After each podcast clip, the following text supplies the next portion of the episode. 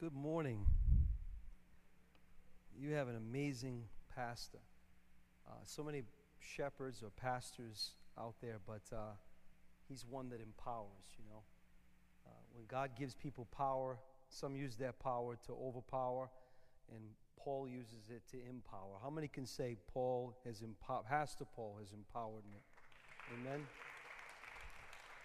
I was actually present at his wedding in nineteen ninety-seven.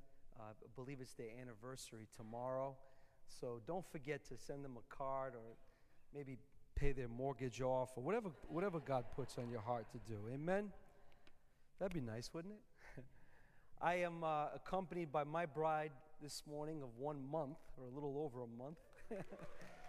Alicia. Alicia, if you could stand and give a regal Jackie O wave, just a little.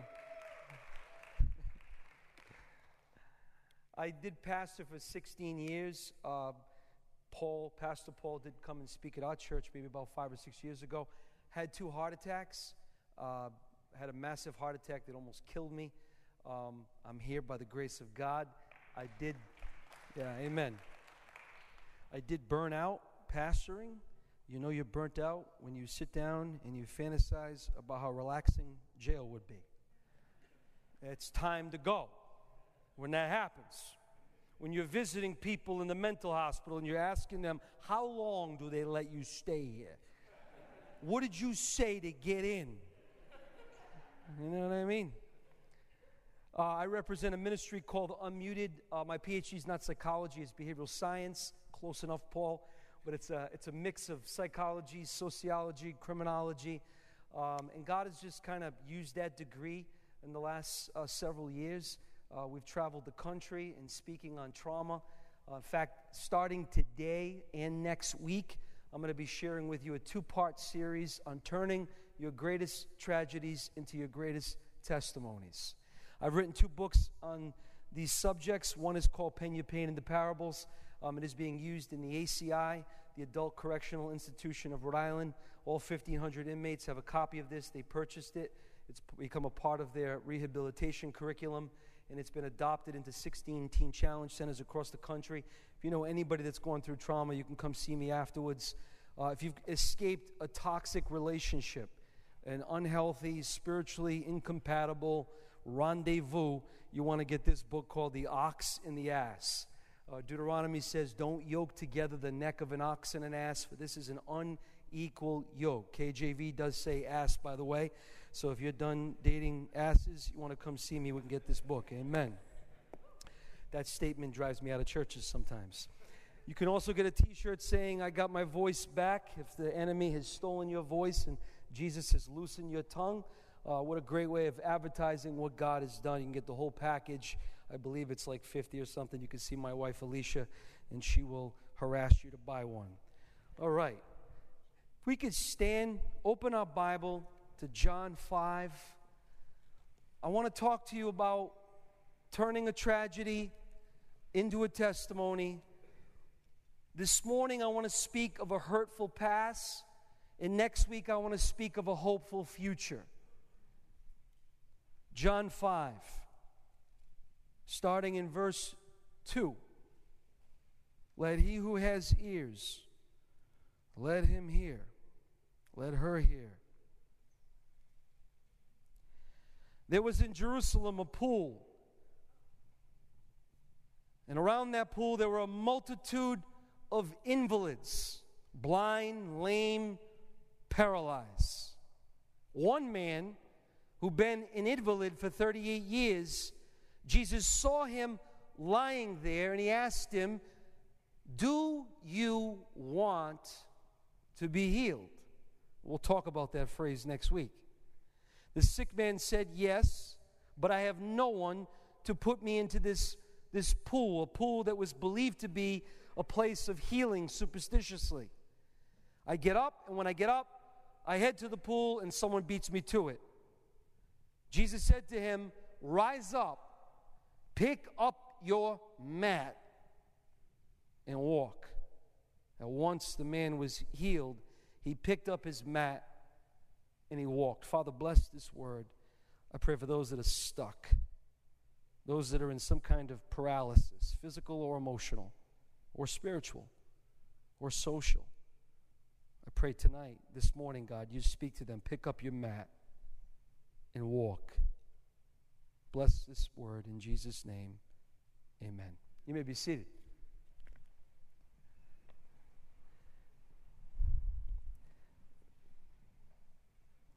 Young man grows up in New York City. I'm a Providence native. My father's or stepfather, I call my father's from the Bronx, so I spent a lot of time in New York and Rhode Island growing up. And you learn a lot growing up in New York City. You learn a lot growing up in any city. And he learns a lot in his childhood. He learns how to survive in New York. He learns how to survive financially. And he's a successful man. He walks into a bank and he requests for a loan for ten thousand dollars. And the banker says, well, do you have any credit? He says, I don't have any credit. He says, I have collateral. He says, what do you have for collateral? He says, I have a two hundred thousand dollars Bentley parked outside. I'll give you the car for the ten thousand dollars loan. Banker looks at him strange. It's all right. Gives him the ten thousand dollars loan. Man hands over the keys to the car. Leaves with the ten thousand dollars. Two weeks later, he returns. He pays the principal, the ten thousand dollars loan. He pays the forty-two dollars in interest. Man hands him his keys back. The banker looks at him and says, that doesn't make any sense.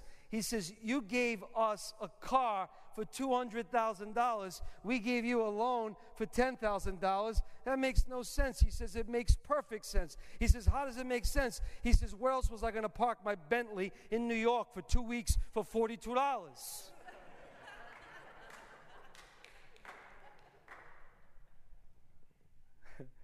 Look at your neighbor and say, life has taught me a lot. The Lord has taught me a lot. In this story, we have a lame man. The Bible says he's paralyzed for thirty-eight years. Now, maybe you and I, we don't know what it means to be physically paralyzed, but there are all sorts of paralysis.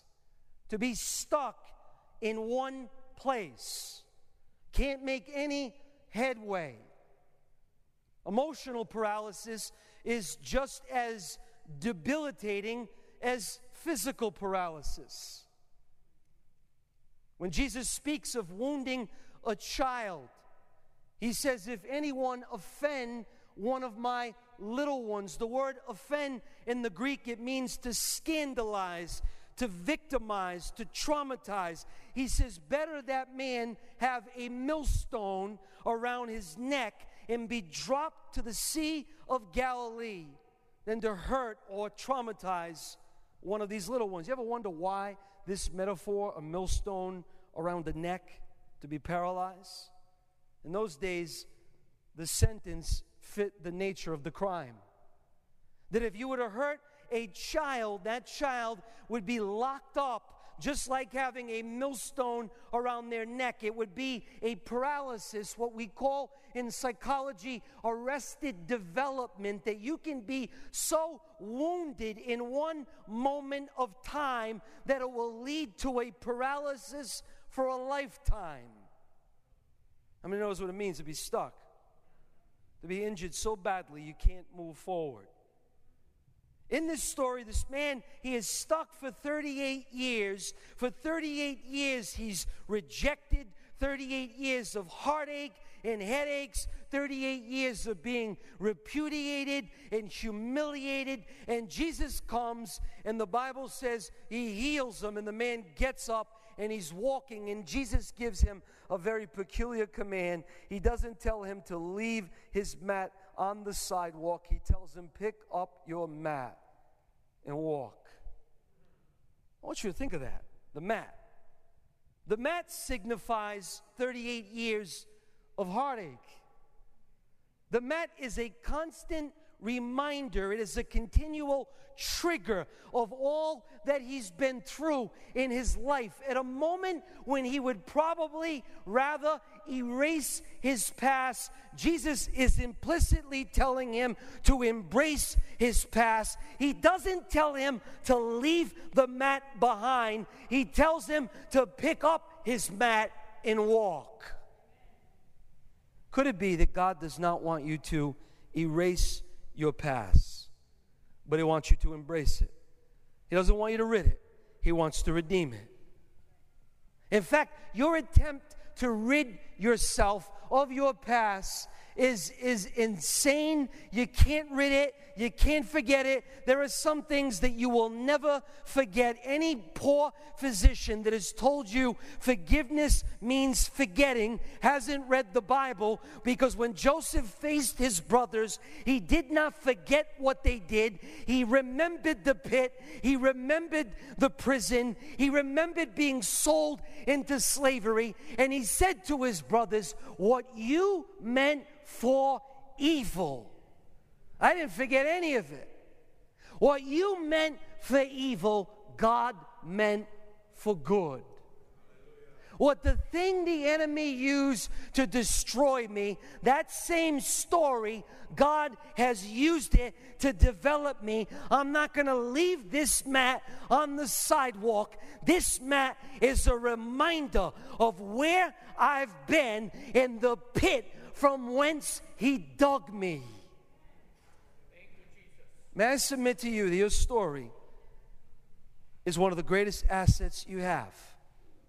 I pray this morning that you look back at your hurtful past and you don't see a trail of blood, but you see footprints in the sand. You don't just see pain and agony, but you see a great deliverance, that in a moment of time you may have been injured, but in a moment of time His hand came and He saved you, and you have a story to tell.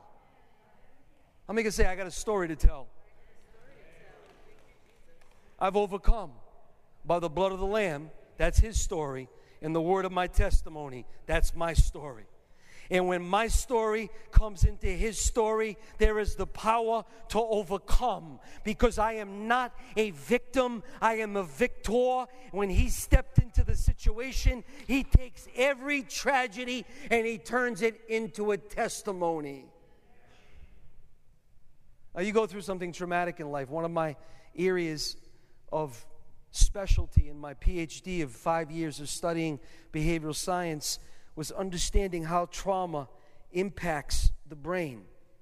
When you endure something traumatic, whether it's being molested by an uncle or abandoned by a parent, or a, a father or mother dies at a young age, these traumatic moments, they are not stored in the brain in logical sequence. They're not filed away in your prefrontal cortex where things make sense, where things are in proper context. By the end of the day, you'll remember everything that happened today. Chances are it's stored away in the prefrontal cortex. Everything makes sense. It's in context. It's in sequence. When you go through something traumatic, the trauma is so painful, it's not stored in the prefrontal cortex, but it's stored in the subcortex, the inferior part of your brain, where you remember things in sound bites. You remember in snippets, glitches, or glimpses. These little moments, they become triggers. You might remember the smell of nicotine on your attacker's jacket, or the sight of the knife blade right before you were violated. But these little sensations, these little uh, sights and sounds, they're stored in the subcortex. They're out of context. They're out of story format. They're out of narrative form. And in that place, they become larger than life. And they turn into triggers. And now you go through something where you smell nicotine again, or you see a, a knife again, and someone's going to cut a piece of cake, or someone maybe just smoking a cigarette in a lobby, and all of a sudden there's a trigger. It taps into the sor- uh, subcortex, and you're reliving all the horror you once experienced. Just because the crisis has ended in reality doesn't mean it's ended in mentality. The Bible says in the Gospels, after the storm had ceased, in other words, the crisis was over, Jesus looked at His disciples and said, "Why are you still afraid?" Because even after the storm ends, even after you leave that abusive relationship, even after you come out of that very traumatizing childhood, the crisis may have ended in your home, but it hasn't ended in your head. You get stuck. You try to forget the past. You try to put it behind you. But you can't put it behind you. You can't forget it. The more you try to forget it, the more you relive it.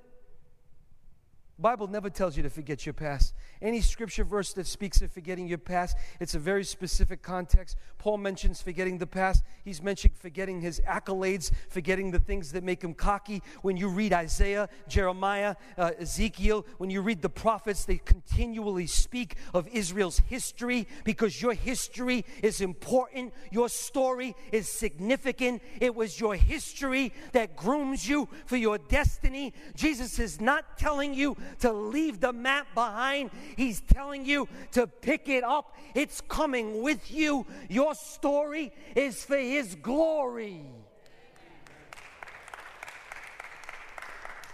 All the places you've been, all the people you've met, all the things you've done, the stuff you're ashamed of, all of it is to be used for His glory. In fact, your attempt to escape the past, how many have seen scary movies? Just be honest. Pastor's not here. You can be honest, right? You watch a good scary movie on October thirty-first. Just be honest, please. Jeff Hitchcock. Doesn't matter. You watch scary movies. There's always that scene in the movie, right? She's running out of the house, usually half-dressed, running out of the house. The monster's behind her. She's running as fast as she possibly can. He's moving so slow I can get more movement out of a cement mixer. He's just moving slow. She's moving fast. She thinks she's got some mileage over the monster. She thinks she's making some headway. The monster's behind her. All of a sudden, the thing she's trying to outrun, that monster behind her pops up before her. That's you running from your past. You think it's behind you. It keeps popping up before you. Don't make me break down statistics to prove this to you. Do you know that eighty-five percent of people that graduate a recovery program, according to the Pew Research Center, they graduate a substance abuse recovery program. They go through all the work, all the agony, all the sacrifice. They graduate a program. eighty-five percent will relapse within five years.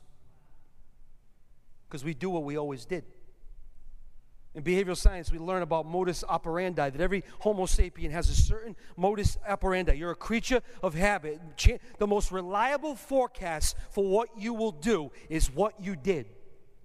William Shakespeare said it right. Past is prologue. What you did, you will do again. seventy-three percent of inmates that are released today will reoffend usually the same exact crime and be locked up again within seven years. A person who cheats on their spouse is three, three point five times more likely to cheat on their spouse again, because you do what you always did. Apart from a miracle, apart from the transformative power of God, you and I are slaves to ourselves. We keep doing what we always did. We're stuck. We're in a paralysis. We relive the past. In our attempt to redo it, uh, to rid ourselves of it, we redo it. I had, a, I had a, a spiritual father early on in the faith. His name was Bob Stradoff. He was a Teen Challenge director. Diana uh, remembers him. He was a very unique guy. And uh, he, he would call people uh, Pete. I said, that guy's Pete, that guy's Pete, that guy's Pete. I said, how many Pete's do you know? He goes, well, just put a re in front of their name. That's repeat. He's been through Teen Challenge twenty times. I call him repeat. We do what we always did. We try to rid ourselves of the past, and our attempt to rid it, we keep reliving it. The answer isn't to rid it. The answer is to let Him redeem it. I pray from this day forward, your mat, your story would not be something you hide because it's causing shame. The more shame, the more you go back to substance to medicate that shame, the more you keep reliving and rehashing and rehearsing all the places you've been. I pray from this day forward, that mat would be something you pick it up and you follow Him. May your story be lost in His story with His victory.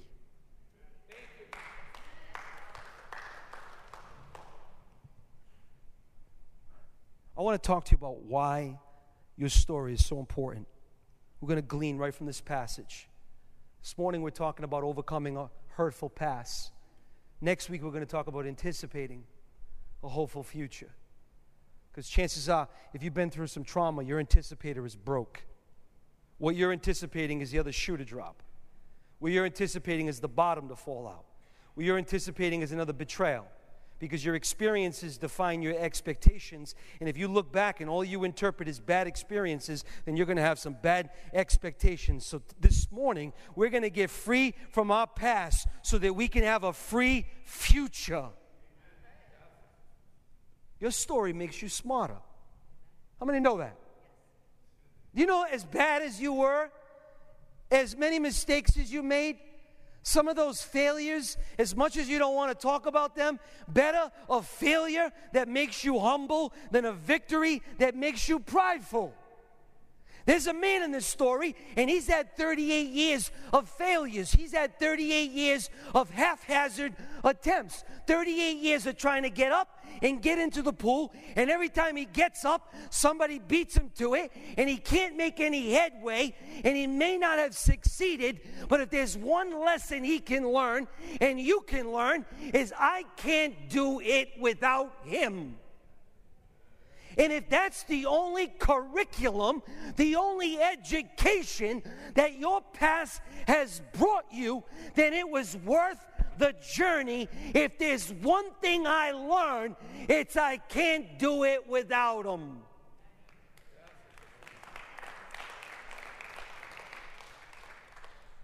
You learn some things along the way, amen? Oswald Chambers said the greatest lessons are not learned in a classroom, a workshop. They're not learned in these pews. The greatest lessons are learned in a fiery furnace. Why? Because you can learn something by seeing the light. That's information.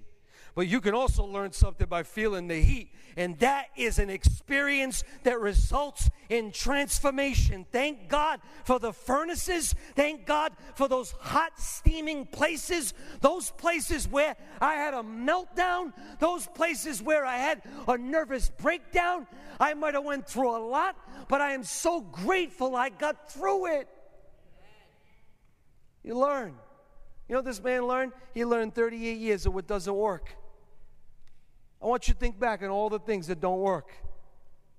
Thomas Edison, someone asked him, he said, Mister Edison, don't you feel bad that you wasted all this energy and all this time, all these years on nine hundred ninety-nine designs that don't work? It took him a thousand designs, a thousand templates to create the light bulb. He said, no. He said, I spent a lot of money, a lot of years, a lot of education, a lot of time on figuring out what doesn't work. That is an education in itself. How many can say, I learned what doesn't work? I learned addiction don't work. I learned turning to a man to be my Messiah does not work. I learned that turning to a woman to be my Savior, it doesn't work. I learned all the ways that don't work. His story made you smarter. His story brought lessons that no classroom could ever teach you. Be grateful for that mat. Pick up your mat and walk. Look at me and say, pick up your mat. Stop hiding it. Stop burying it. Stop leaving it behind. Pick it up and walk. Number two, your story makes you not only smarter, but it makes you sweeter. It makes you sweeter. Now, some of us, the older we get, the colder we get. We don't process things correctly. It's all how you process it. We feel cheated. We feel abandoned. We feel betrayed. We feel forsaken. We feel let go. When you look back and you realize God's been with me. He's been with me every situation. He's been with me. You, oh, compassion comes out of your afflictions. You'd have no compassion if you had no affliction. You're giving the comfort to others that you yourself have received. When this man who is now healed walks by another lame man, I guarantee you he's moved with compassion, because it's your afflictions that are producing your aff- compassion. This temporary struggle is producing for us a glory. Your afflictions are creating in you compassion. You want me to give you the neuroscience on this? You have a chemical in your brain, it's a neurotransmitter. A neurotransmitter is what sends a signal from your brain to your nerve ends. It's what creates feeling. It's what creates sensation. You have all sorts of neurotransmitters in your brain. I wish I had an hour to talk to you about them. Dopamine, serotonin, uh, epinephrine, adrenaline. This particular neurotransmitter's name is glutamate. Glutamate's job is to make you feel your pain. Without glutamate, you don't feel any pain. Glutamate, its one job is to bring pain to your nerve ends. Now, what's interesting is this. It doesn't only bring pain to your nerve ends. Glutamate is also the very neurotransmitter, the same chemical that enables you to feel other people's pain. Selah. The same chemical that enables you to feel your pain is the same chemical that enables you to feel your neighbor's pain. Therefore, the more I exercise my own agony, I exercise my empathy. The more agony, the more empathy. I have compassion. The word compassion means to suffer with someone. How can I suffer with you, to be with you, if I've never been there? Thank God for your agony, because without any agony, you have no empathy. You ever met some insulated people, some people that live some out-of-touch, shield lives, walk by you with their noses up? But now they know what you're going through. I Listen, I used to judge parents all the time when they had bad kids. I was an excellent father until I had kids. I was. I was awesome. Diane, I had books, best-selling books. I had series, a C D, Get My C D series on how to better be a better father, and then they were born. Parenthood is the scariest hood that I have ever driven through. My father's from Tremont Avenue in the Bronx. I've been through Detroit. I've seen hoods from here to L A. There's no scarier hood than parenthood. You will be stripped down, beaten, left for dead by your own blood, your own offspring, naked on the sidewalk, confused, disoriented. You forgot who you are in parenthood. Anybody in parenthood right now, driving through parenthood? Scary in parenthood. Now all of a sudden I have some empathy. I don't say anything. Life will shut your mouth. Life will shut your big mouth. Now all of a sudden I see parents, their kids are going crazy, just bat crazy, just absolute, not, not crazy, quazy with a Q. That's when you know they're real crazy. Quazy kids. I used to have all kinds of opinions until I had kids. Now I don't have opinions. Now I just have empathy. My kids are older now, amen? Well, we, we still have a twelve-year-old, but I got some kids that are out now. The, the bad ones are out. They're gone. They're gone. Hallelujah. Praise the Lord. Love you. Bye. Did you buy a house with a room for us? Nope. Love you. Nope. No, we just got three bedrooms. That's it. You're done. Your story made you smarter. It made you sweeter. Lastly, your story is what makes you shine. I want you to think about this. You got a, a, a matted seed. He's carrying a matted seed. That represents who he was. That's the before picture. He's got mobile feet. That represents who he is. That's the after picture. Before Jesus, after Jesus. If you, you, you know, you get really enticed to buy those products when you see the before and the after pictures, right? Right? He took this or she took this, and they went from being built like Jell-O to built like J-Lo. They took this product, right? Listen, I'm, I'm over forty. I, I can joke with you. I, I don't look like I looked at twenty. Before and after, that contrast. The mat and the feet. Walking by people along the pool, seeing him. What a testimony. Your story is a testimony. It's for not, not just for you. Not just for your overcoming. It's for others to see. Look what the Lord has done. Amen.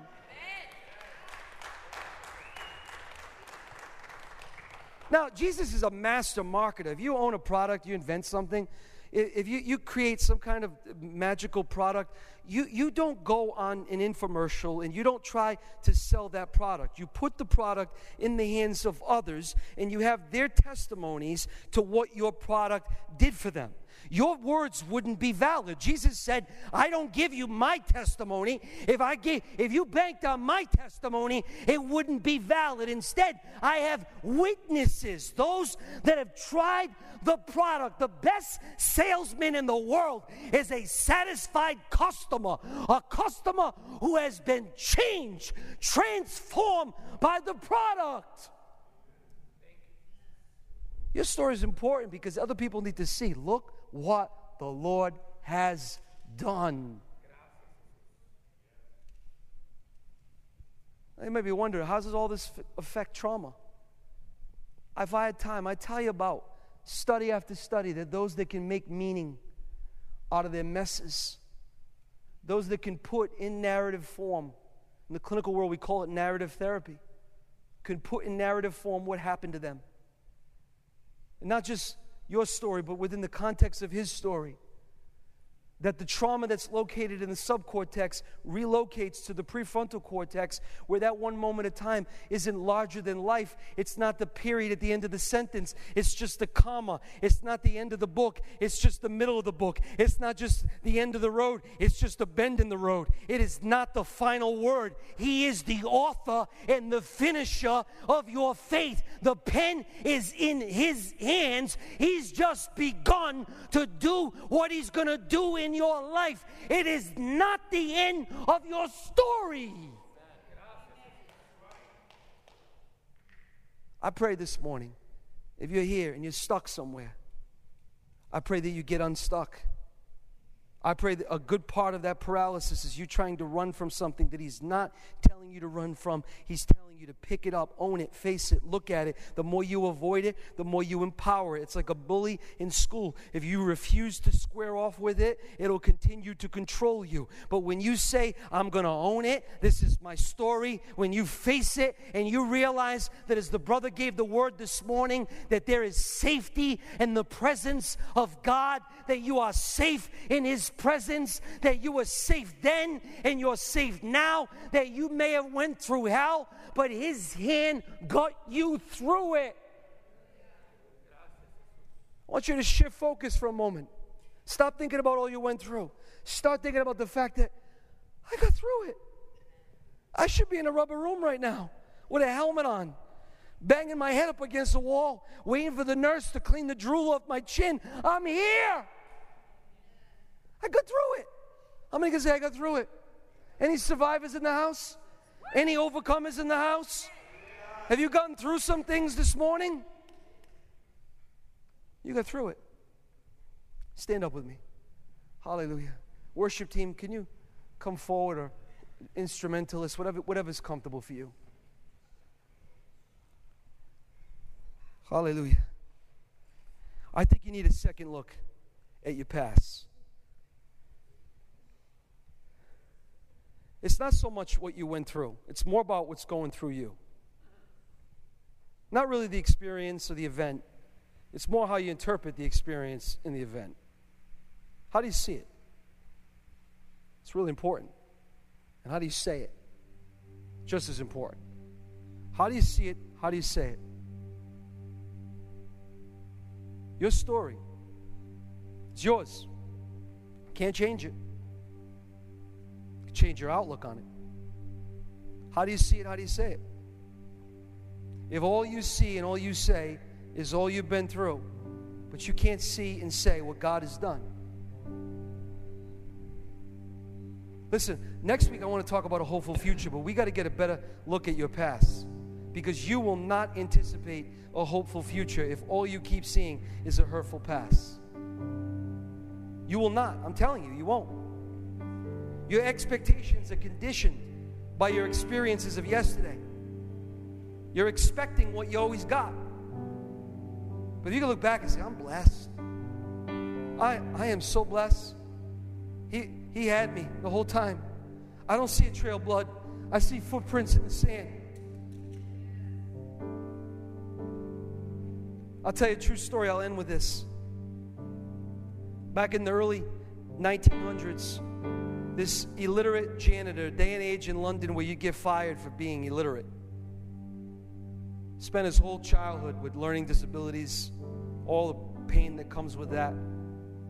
He lands a job at a church. Cleric doesn't know he's illiterate, hires him to be the janitor. One day finds out he can't read. Fires him. Just one more rejection to add to the list.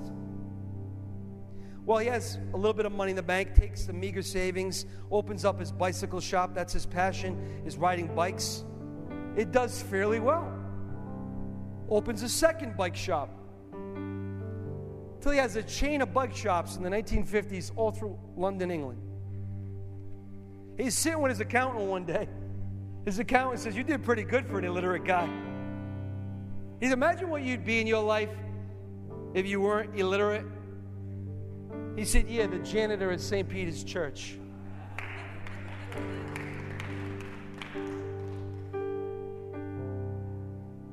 For some of us, we got fired unjustly. All we see is rejection. That man, he saw redirection. For some of us, all we see is abuse. I could talk to you about how your amygdala keeps playing that thing over and over again, and you're living in that abuse. Even though it ended thirty years ago, it never ended up here. The storm ceased, but the disciples were still afraid. And Jesus is saying to the word that was given earlier, why are you still afraid? The name of the Lord is a strong tower.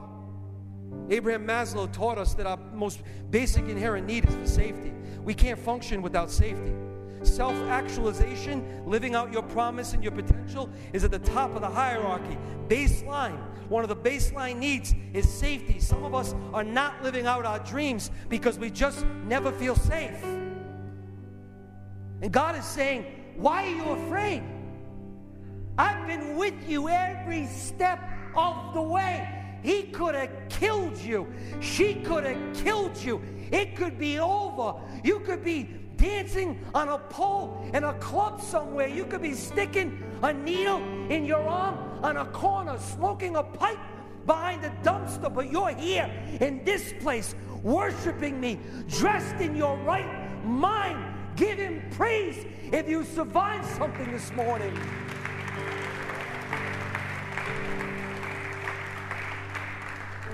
It's all how you see it, and it's all how you say it.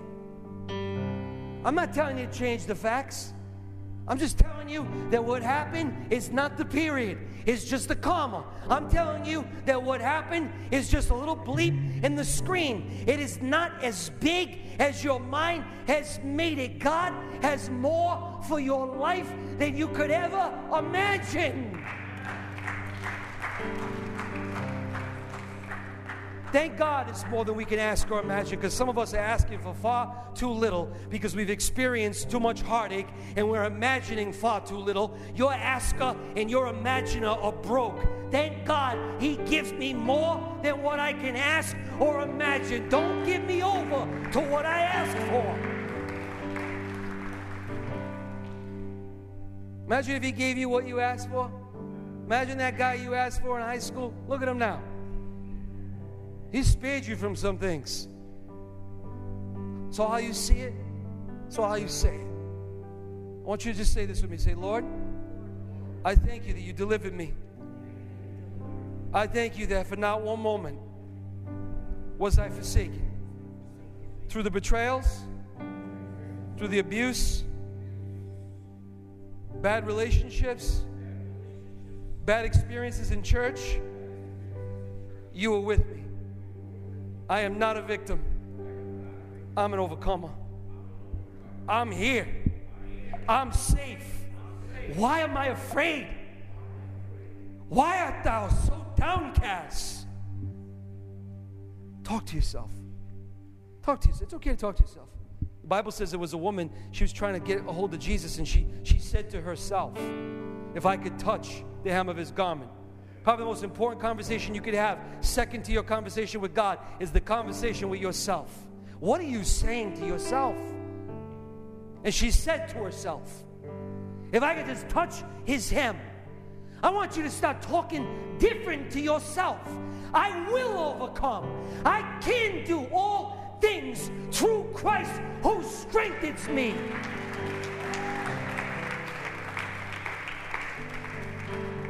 You know what David did when he was facing a giant that was before him? He looked behind him. He gleaned strength from his story. He, listen, it's traumatizing to get into a fight with a bear, a lion. That's, we read over that like it's cartoonish. There had to be a lot of trauma associated with that kind of collision. He looks back at that trauma and he says, if I could win there, I can win anywhere. I want you to look back at your past right now. And I want you to say, if I can win there, I can win anywhere. If I can beat those giants back there, I can beat this giant standing right here. Amen. Don't forget your story. Your story is the greatest asset you have. But it's all how you see it. It's all how you say it. Pick up your mat and follow him. God bless. All I did was praise. Let's worship him. All I did was worship. Let's let's let this soak in today, guys. Was bowed down. All I did was stay still. Sing that again. All I did was praise. All I did was worship. All I did was bow down. All I did was stay still.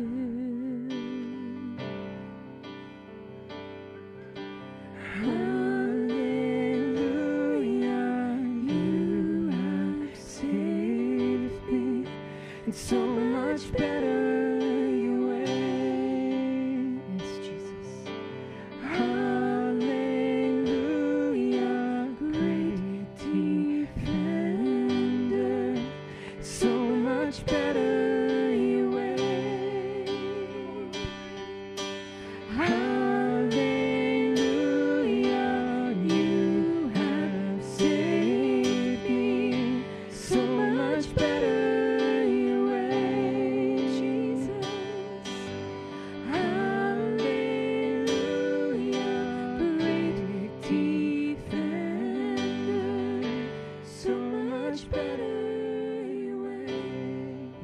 Is moving in this place today. Just keep reaching out to him as we just continue singing, but just keep reaching out to him. God is touching. God is touching hearts here. That's it. Just reach out to the Lord. When I thought I lost me, you knew where I left me. You reintroduced me to your love. You picked up all my pieces, put me back together. You are the defender of my heart. When I thought I lost me, you knew where I left me. You reintroduced me to your love. You picked up all my pieces, put me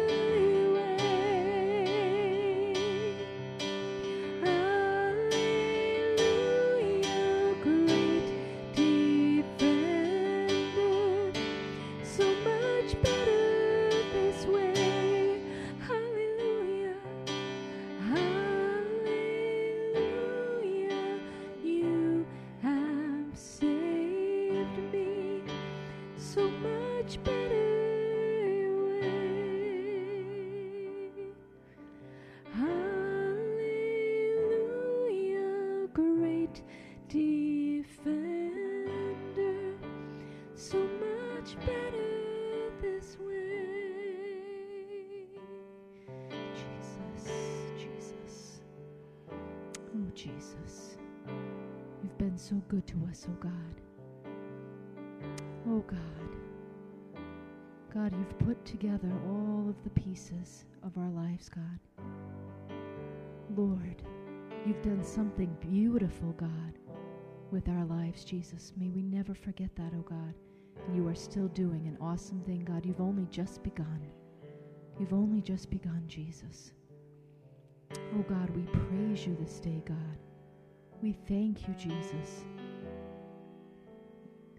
May we go forth in joy today, knowing, God, that it's just the beginning, that you have good things in store for us, God. You have good plans, oh God. Lord, may we go forth in this world and speak, knowing that there is power in our testimony, not being ashamed of our past, God, but glorifying you, God. Lord, knowing that you have rescued us. Lord, we just thank you, God. In Jesus' name, you can still spend time with the Lord. You can go in peace. Be blessed this week. God is for you. Amen. Jesus.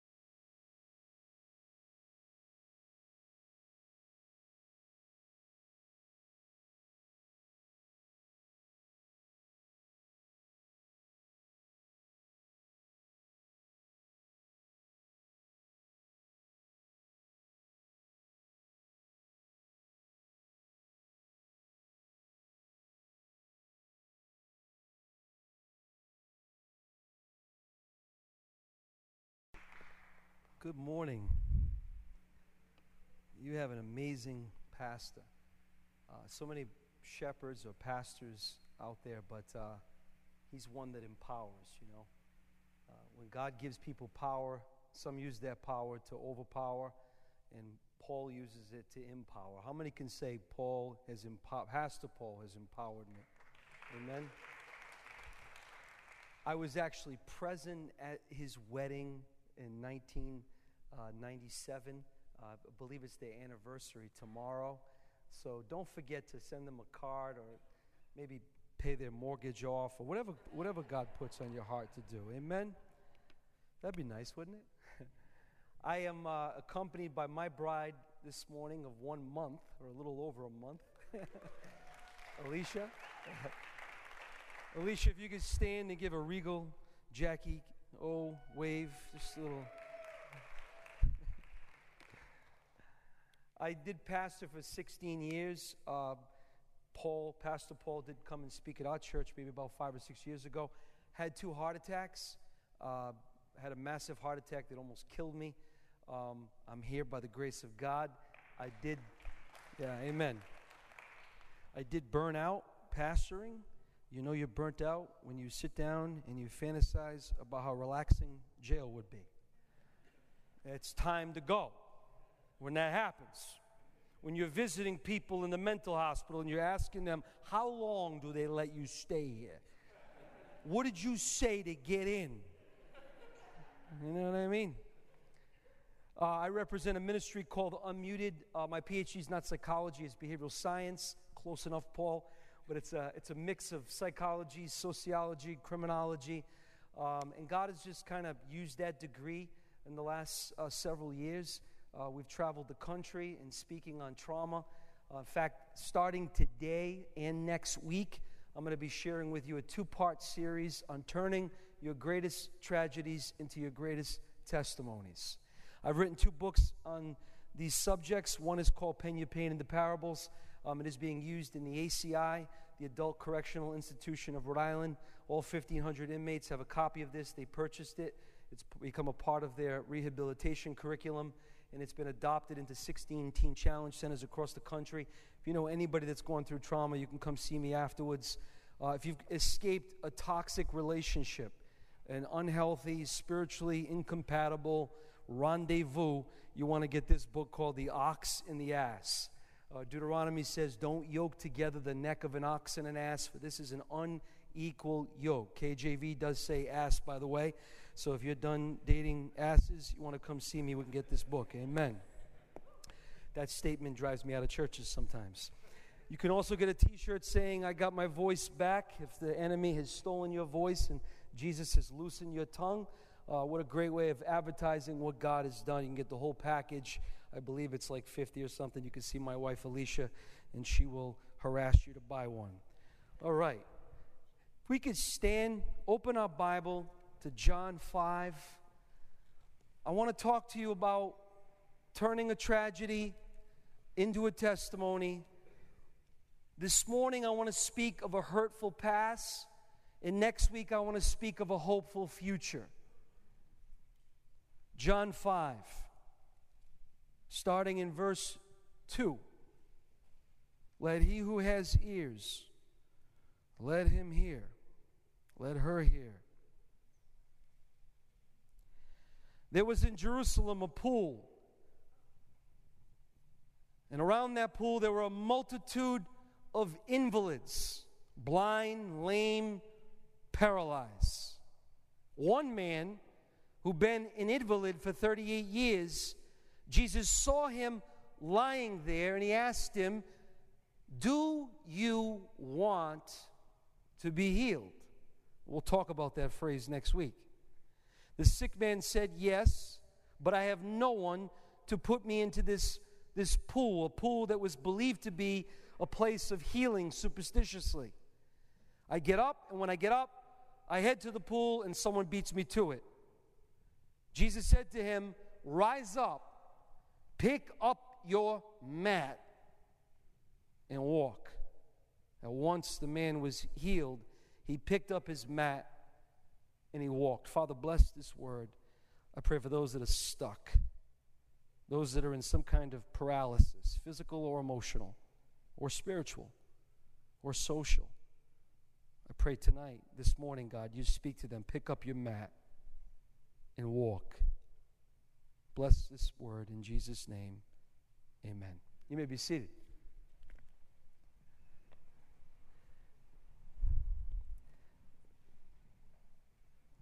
Young man grows up in New York City. I'm a Providence native. My father's was stepfather. I called my father's from the Bronx, so I spent a lot of time in New York and Rhode Island growing up. And you learn a lot growing up in New York City. You learn a lot growing up in any city. And he learns a lot in his childhood. He learns how to survive in New York. He learns how to survive financially.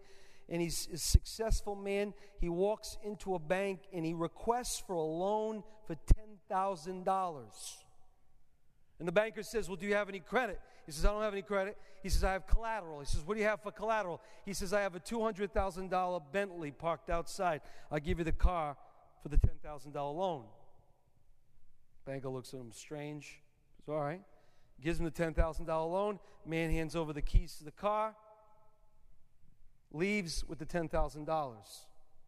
Two weeks later, he returns. He pays the principal, the ten thousand dollars loan. He pays the forty-two dollars in interest. Man hands him his keys back. The banker looks at him and says, that doesn't make any sense. He says, you gave us a car for two hundred thousand dollars. We gave you a loan for ten thousand dollars. That makes no sense. He says, it makes perfect sense. He says, how does it make sense? He says, where else was I going to park my Bentley in New York for two weeks for forty-two dollars?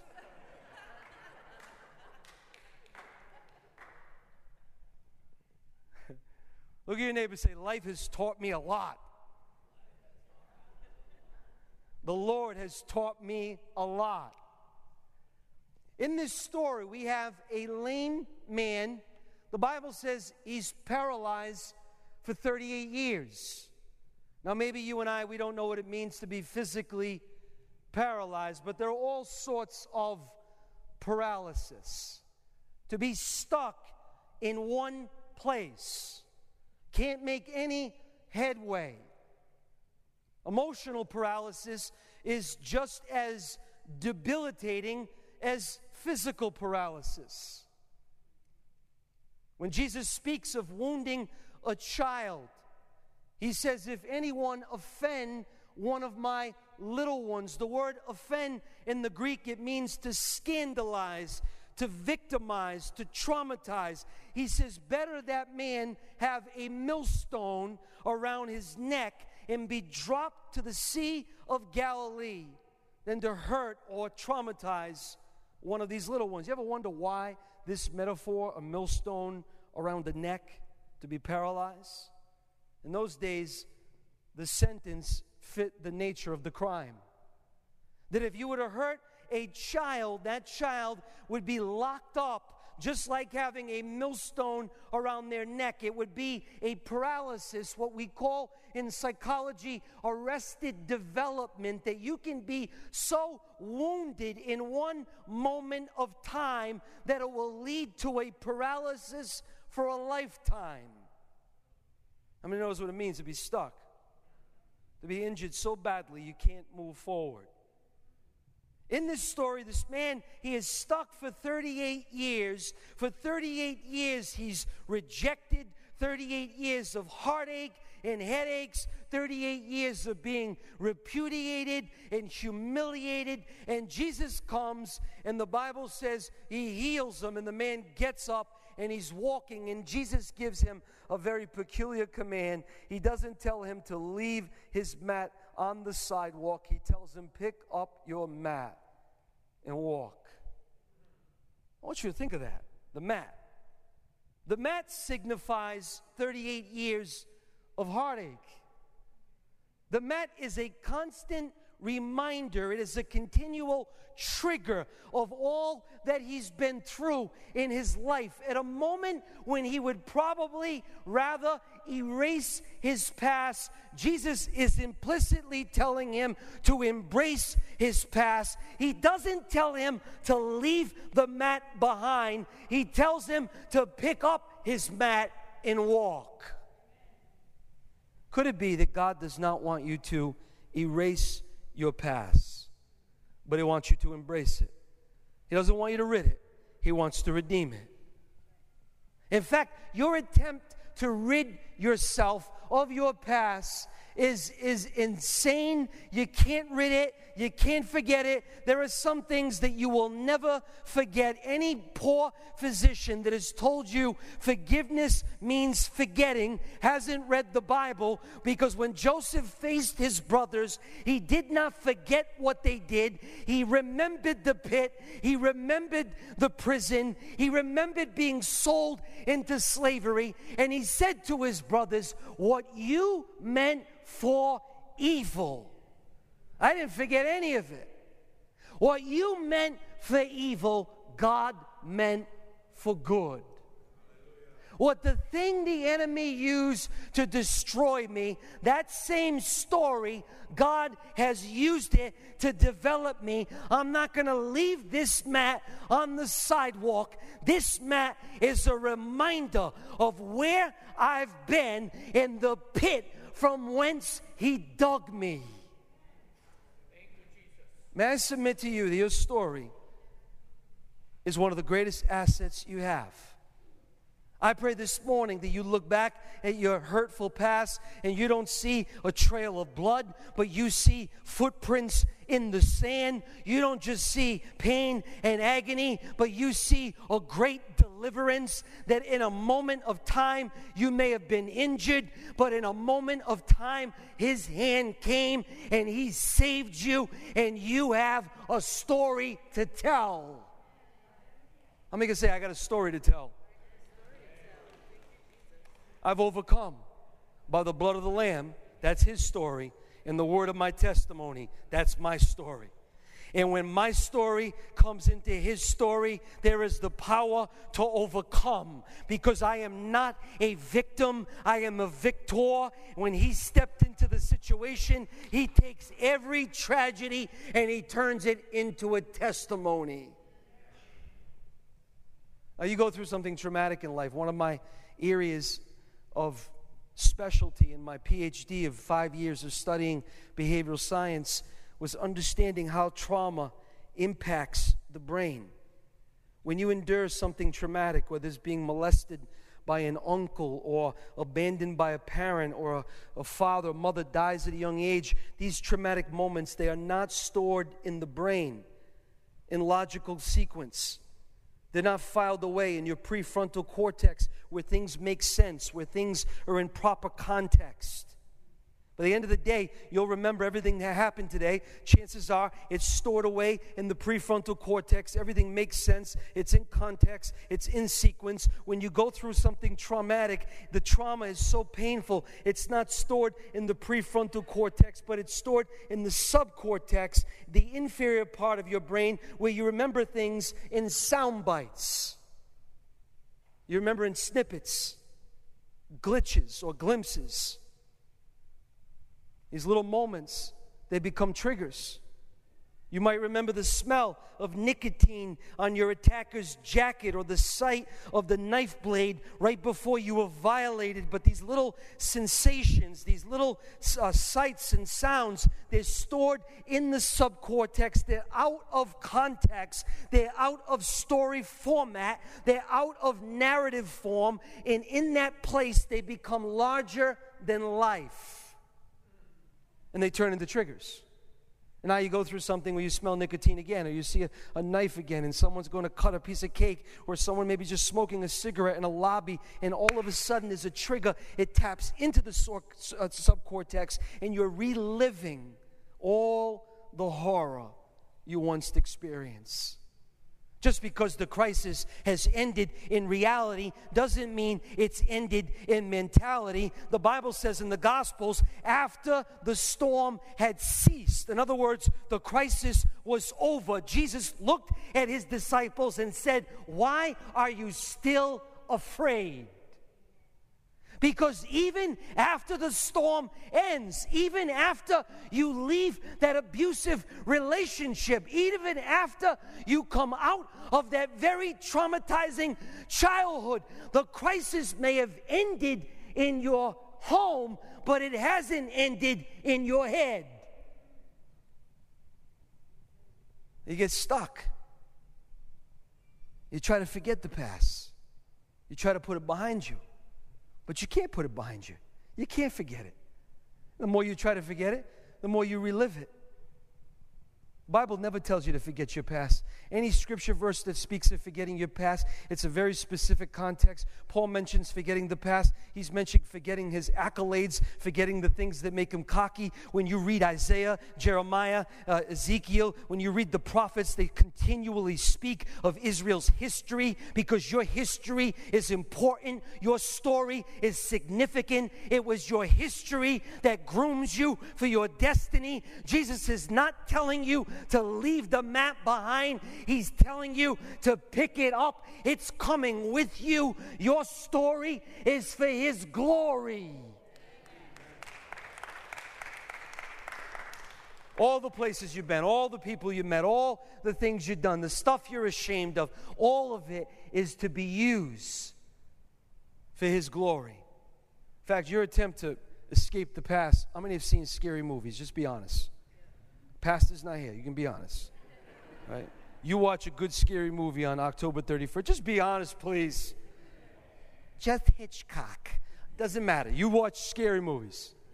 There's always that scene in the movie, right? She's running out of the house, usually half-dressed, running out of the house. The monster's behind her. She's running as fast as she possibly can. He's moving so slow, I can get more movement out of a cement mixer.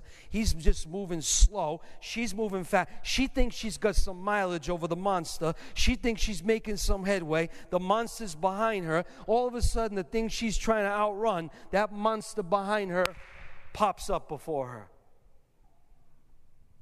As you running from your past. You think it's behind you. It keeps popping up before you.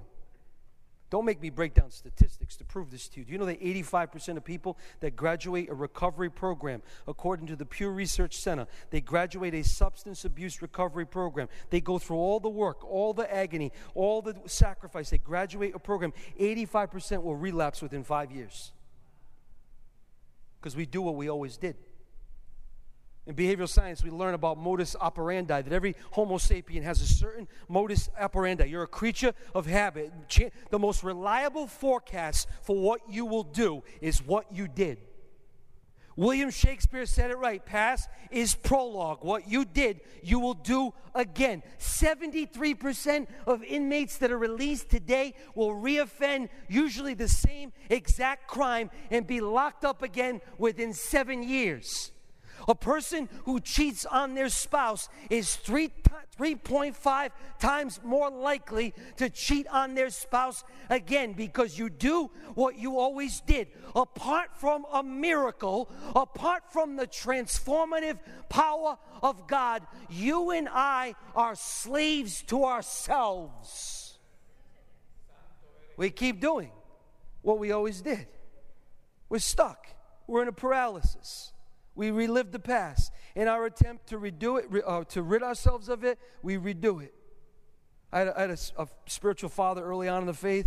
His name was Bob Stradoff. He was a Teen Challenge director. Diana uh, remembers him. He was a very unique guy. And uh, he, he would call people uh, Pete. I said, that guy's Pete, that guy's Pete, that guy's Pete. I said, how many Pete's do you know? He goes, well, just put a re in front of their name. That's repeat. He's been through Teen Challenge twenty times. I call him repeat. We do what we always did. We try to rid ourselves of the past. In our attempt to rid it, we keep reliving it. The answer isn't to rid it. The answer is to let Him redeem it.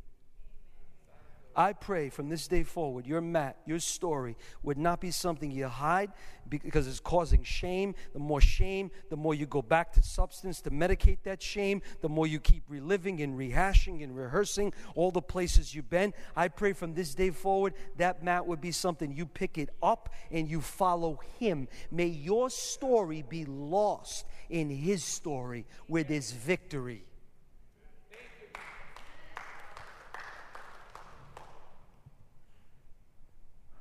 I want to talk to you about why your story is so important. We're going to glean right from this passage. This morning we're talking about overcoming a hurtful past. Next week we're going to talk about anticipating. a hopeful future. Because chances are, if you've been through some trauma, your anticipator is broke. What you're anticipating is the other shoe to drop. What you're anticipating is the bottom to fall out. What you're anticipating is another betrayal. Because your experiences define your expectations. And if you look back and all you interpret is bad experiences, then you're going to have some bad expectations. So th- this morning, we're going to get free from our past so that we can have a free future. Your story makes you smarter. How many know that? You know, as bad as you were, as many mistakes as you made, some of those failures, as much as you don't want to talk about them, better a failure that makes you humble than a victory that makes you prideful. There's a man in this story, and he's had thirty-eight years of failures. He's had thirty-eight years of haphazard attempts. thirty-eight years of trying to get up and get into the pool, and every time he gets up, somebody beats him to it, and he can't make any headway, and he may not have succeeded, but if there's one lesson he can learn, and you can learn, is I can't do it without him. And if that's the only curriculum, the only education that your past has brought you, then it was worth the journey. If there's one thing I learned, it's I can't do it without them.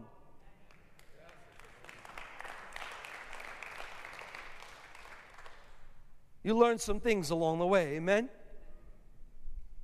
Oswald Chambers said the greatest lessons are not learned in a classroom, a workshop. They're not learned in these pews. The greatest lessons are learned in a fiery furnace. Why? Because you can learn something by seeing the light. That's information. But you can also learn something by feeling the heat. And that is an experience that results in transformation. Thank God for the furnaces. Thank God for those hot, steaming places. Those places where I had a meltdown. Those places where I had a nervous breakdown. I might have went through a lot, but I am so grateful I got through it. You learn. You know what this man learned? He learned thirty-eight years of what doesn't work. I want you to think back on all the things that don't work. Thomas Edison, someone asked him, he said, Mister Edison, don't you feel bad that you wasted all this energy and all this time, all these years on nine hundred ninety-nine designs that don't work? It took him a thousand designs, a thousand templates to create the light bulb. He said, no. He said, I spent a lot of money, a lot of years, a lot of education, a lot of time on figuring out what doesn't work. That is an education in itself. How many can say, I learned what doesn't work? I learned addiction don't work. I learned turning to a man to be my Messiah does not work. I learned that turning to a woman to be my Savior, it doesn't work. I learned all the ways that don't work. His story made you smarter. His story brought lessons that no classroom could ever teach you. Be grateful for that mat. Pick up your mat and walk. Look at me, neighbor, and say, pick up your mat. Stop hiding it. Stop burying it. Stop leaving it behind. Pick it up and walk. Number two, your story makes you not only smarter, but it makes you sweeter. It makes you sweeter. Now, some of us, the older we get, the colder we get. We don't process things correctly. It's all how you process it. We feel cheated. We feel abandoned. We feel betrayed. We feel forsaken. We feel let go. When you look back and you realize God's been with me. He's been with me every situation. He's been with me. You, oh, compassion comes out of your afflictions. You'd have no compassion if you had no affliction.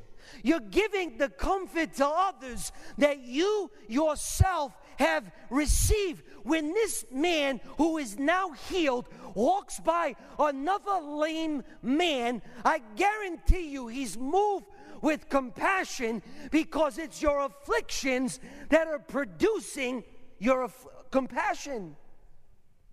This temporary struggle is producing for us a glory. Your afflictions are creating in you compassion. You want me to give you the neuroscience on this? You have a chemical in your brain, it's a neurotransmitter. A neurotransmitter is what sends a signal from your brain to your nerve ends. It's what creates feeling. It's what creates sensation. You have all sorts of neurotransmitters in your brain. I wish I had an hour to talk to you about them. Dopamine, serotonin, uh, epinephrine, adrenaline. This particular neurotransmitter's name is glutamate. Glutamate's job is to make you feel your pain. Without glutamate, you don't feel any pain. Glutamate, its one job is to bring pain to your nerve ends. Now, what's interesting is this. It doesn't only bring pain to your nerve ends. Glutamate is also the very neurotransmitter, the same chemical that enables you to feel other people's pain. Selah.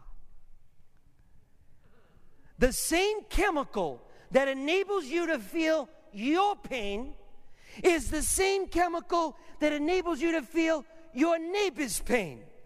Therefore, the more I exercise my own agony, I exercise my empathy. The more agony, the more empathy. I have compassion. The word compassion means to suffer with someone. How can I suffer with you, to be with you, if I've never been there? Thank God for your agony, because without any agony, you have no empathy. You ever met some insulated people, some people that live some out-of-touch, shield lives, walk by you with their noses up? But now they know what you're going through. I Listen, I used to judge parents all the time when they had bad kids. I was an excellent father until I had kids. I was. I was awesome. Diane, I had books, best-selling books. I had series, a C D, get my C D series on how to better, be a better father, and then they were born. Parenthood is the scariest hood that I have ever driven through.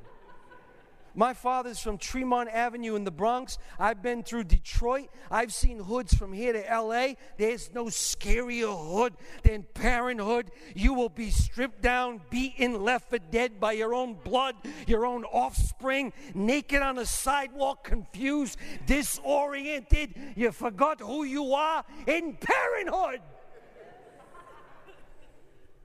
Anybody in parenthood right now, driving through parenthood? Scary in parenthood. Now all of a sudden I have some empathy. I don't say anything. Life will shut your mouth. Life will shut your big mouth. Now all of a sudden I see parents, their kids are going crazy, just bat crazy, just absolute, not, not crazy, crazy with a Q. That's when you know they're real crazy. Crazy kids.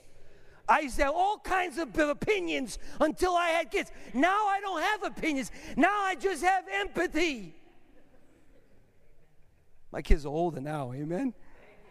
Well, we, we still have a twelve-year-old, but I got some kids that are out now. The, the bad ones are out. They're gone. They're gone. Hallelujah. Praise the Lord. Love you. Bye. Did you buy a house with a room for us? Nope. Love you.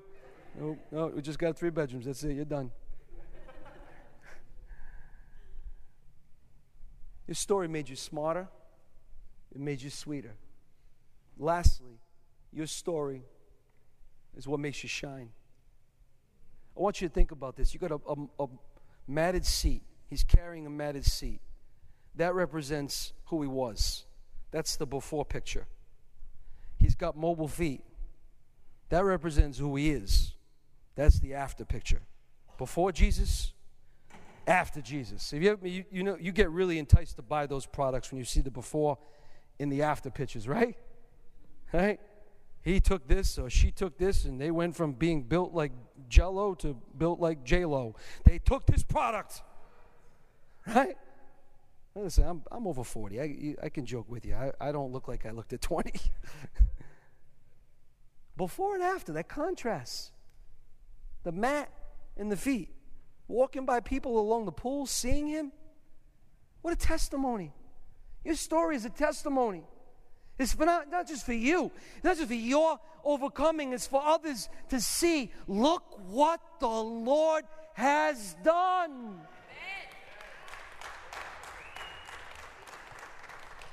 Now, Jesus is a master marketer. If you own a product, you invent something, if you, you create some kind of magical product, you, you don't go on an infomercial and you don't try to sell that product. You put the product in the hands of others and you have their testimonies to what your product did for them. your words wouldn't be valid. Jesus said, I don't give you my testimony. If I gave, if you banked on my testimony, it wouldn't be valid. Instead, I have witnesses, those that have tried the product. The best salesman in the world is a satisfied customer, a customer who has been changed, transformed by the product. Your story is important because other people need to see, look what the Lord has done. They may be wondering, how does all this affect trauma? If I had time, I'd tell you about study after study that those that can make meaning out of their messes, those that can put in narrative form, in the clinical world we call it narrative therapy, can put in narrative form what happened to them. Not just your story, but within the context of his story. That the trauma that's located in the subcortex relocates to the prefrontal cortex, where that one moment of time isn't larger than life. It's not the period at the end of the sentence. It's just the comma. It's not the end of the book. It's just the middle of the book. It's not just the end of the road. It's just a bend in the road. It is not the final word. He is the author and the finisher of your faith. The pen is in his hands. He's just begun to do what he's going to do in in your life. It is not the end of your story. I pray this morning, if you're here and you're stuck somewhere, I pray that you get unstuck. I pray that a good part of that paralysis is you trying to run from something that he's not telling you to run from. He's telling you to pick it up, own it, face it, look at it. The more you avoid it, the more you empower it. It's like a bully in school. If you refuse to square off with it, it'll continue to control you. But when you say, I'm going to own it, this is my story, when you face it and you realize that as the brother gave the word this morning, that there is safety in the presence of God, that you are safe in his presence, that you were safe then and you're safe now, that you may have went through hell, but his hand got you through it. I want you to shift focus for a moment. Stop thinking about all you went through. Start thinking about the fact that I got through it. I should be in a rubber room right now with a helmet on, banging my head up against the wall, waiting for the nurse to clean the drool off my chin. I'm here. I got through it. How many can say I got through it? Any survivors in the house? Any overcomers in the house? Have you gotten through some things this morning? You got through it. Stand up with me. Hallelujah. Worship team, can you come forward, or instrumentalists, whatever, whatever's comfortable for you. Hallelujah. I think you need a second look at your past. It's not so much what you went through. It's more about what's going through you. Not really the experience or the event. It's more how you interpret the experience in the event. How do you see it? It's really important. And how do you say it? Just as important. How do you see it? How do you say it? Your story. It's yours. Can't change it. Change your outlook on it. How do you see it? How do you say it? If all you see and all you say is all you've been through, but you can't see and say what God has done. Listen, next week I want to talk about a hopeful future, but we got to get a better look at your past, because you will not anticipate a hopeful future if all you keep seeing is a hurtful past. You will not. I'm telling you, you won't. Your expectations are conditioned by your experiences of yesterday. You're expecting what you always got. But you can look back and say, I'm blessed. I, I am so blessed. He, he had me the whole time. I don't see a trail of blood. I see footprints in the sand. I'll tell you a true story. I'll end with this. Back in the early nineteen hundreds, this illiterate janitor, day and age in London where you get fired for being illiterate, spent his whole childhood with learning disabilities, all the pain that comes with that. He lands a job at a church. Cleric doesn't know he's illiterate, hires him to be the janitor. One day finds out he can't read. Fires him. Just one more rejection to add to the list. Well, he has a little bit of money in the bank, takes the meager savings, opens up his bicycle shop. That's his passion, is riding bikes. It does fairly well. Opens a second bike shop. Till he has a chain of bike shops in the nineteen fifties all through London, England. He's sitting with his accountant one day. His accountant says, "You did pretty good for an illiterate guy." He said, "Imagine what you'd be in your life if you weren't illiterate." He said, "Yeah, the janitor at Saint Peter's Church."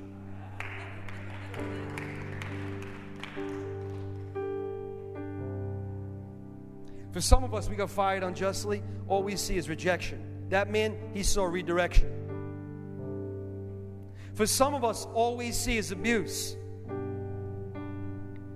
I could talk to you about how your amygdala keeps playing that thing over and over again, and you're living in that abuse. Even though it ended thirty years ago, it never ended up here.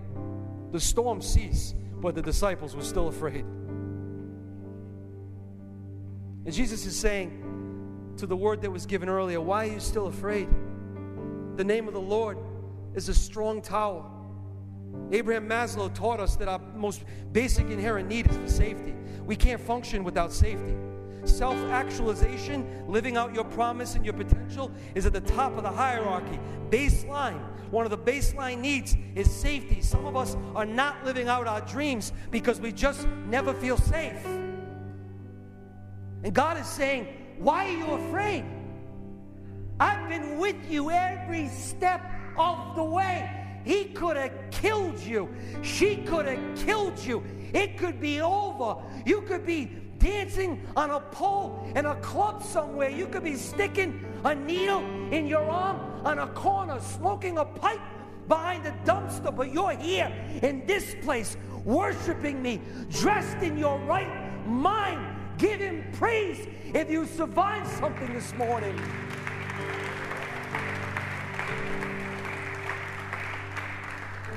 It's all how you see it, and it's all how you say it. I'm not telling you to change the facts. I'm just telling you that what happened is not the period. It's just a comma. I'm telling you that what happened is just a little bleep in the screen. It is not as big as your mind has made it. God has more for your life than you could ever imagine. Thank God it's more than we can ask or imagine, because some of us are asking for far too little because we've experienced too much heartache and we're imagining far too little. Your asker and your imaginer are broke. Thank God he gives me more than what I can ask or imagine. Don't give me over to what I ask for. Imagine if he gave you what you asked for. Imagine that guy you asked for in high school. Look at him now. He spared you from some things. It's all how you see it. It's all how you say it. I want you to just say this with me. Say, Lord, I thank you that you delivered me. I thank you that for not one moment was I forsaken. Through the betrayals, through the abuse, bad relationships, bad experiences in church, you were with me. I am not a victim. I'm an overcomer. I'm here. I'm safe. Why am I afraid? Why art thou so downcast? Talk to yourself. Talk to yourself. It's okay to talk to yourself. The Bible says there was a woman, she was trying to get a hold of Jesus, and she, she said to herself, if I could touch the hem of his garment. Probably the most important conversation you could have, second to your conversation with God, is the conversation with yourself. What are you saying to yourself? And she said to herself, if I could just touch his hem. I want you to start talking different to yourself. I will overcome. I can do all things through Christ who strengthens me.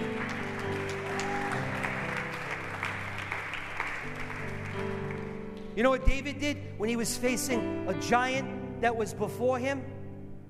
He looked behind him. He gleaned strength from his story. He, listen, it's traumatizing to get into a fight with a bear, a lion. That's, we read over that like it's cartoonish. There had to be a lot of trauma associated with that kind of collision.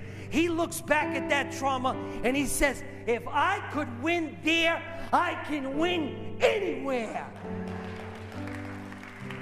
I want you to look back at your past right now. And I want you to say, if I can win there, I can win anywhere. If I can beat those giants back there, I can beat this giant standing right here. Amen. Don't forget your story. Your story is the greatest asset you have. But it's all how you see it. It's all how you say it. Pick up your mat and follow him. God bless. All I did was praise. Let's worship him. All I did was worship.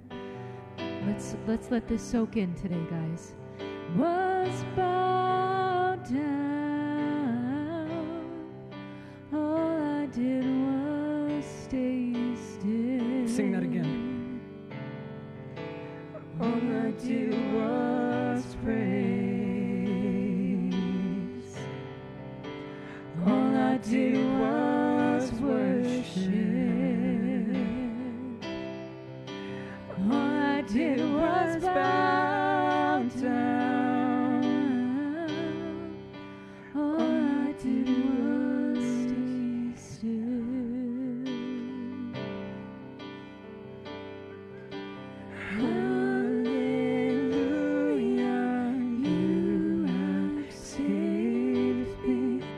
So much better your way. Yes, Jesus. Hallelujah, great defender.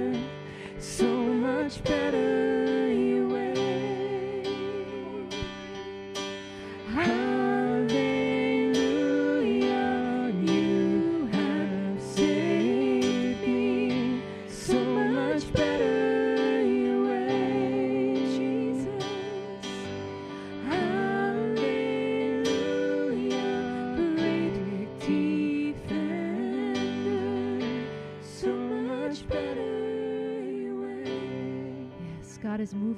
Place today. Just keep reaching out to him as we just continue singing, but just keep reaching out to him. God is touching. God is touching hearts here. That's it. Just reach out to the Lord. When I thought I lost me, you knew where I left me. You reintroduced me to your love. You picked up all my pieces. Put me back together. You are the defender of my heart. When I thought I lost me, you knew where I left me. You reintroduced me to your love. You picked up all my pieces, put me back together.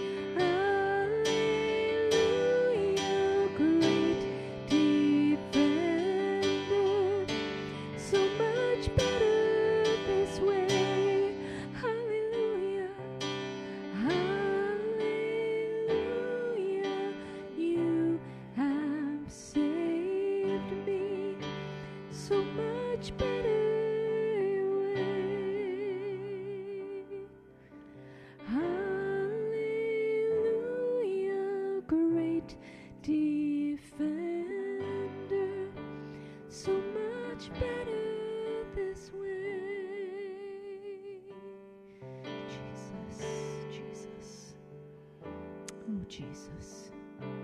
You've been so good to us, oh God. Oh God. God, you've put together all of the pieces of our lives, God. Lord, you've done something beautiful, God, with our lives, Jesus. May we never forget that, oh God. You are still doing an awesome thing, God. You've only just begun. You've only just begun, Jesus. Oh, God, we praise you this day, God. We thank you, Jesus. May we go forth in joy today, knowing, God, that it's just the beginning, that you have good things in store for us, God. You have good plans, oh, God. Lord, may we go forth in this world and speak, knowing that there is power in our testimony, not being ashamed of our past, God, but glorifying you, God. Lord, knowing that you have rescued us. Lord, we just thank you, God. In Jesus' name, you can still spend time with the Lord. You can go in peace. Be blessed this week. God is for you.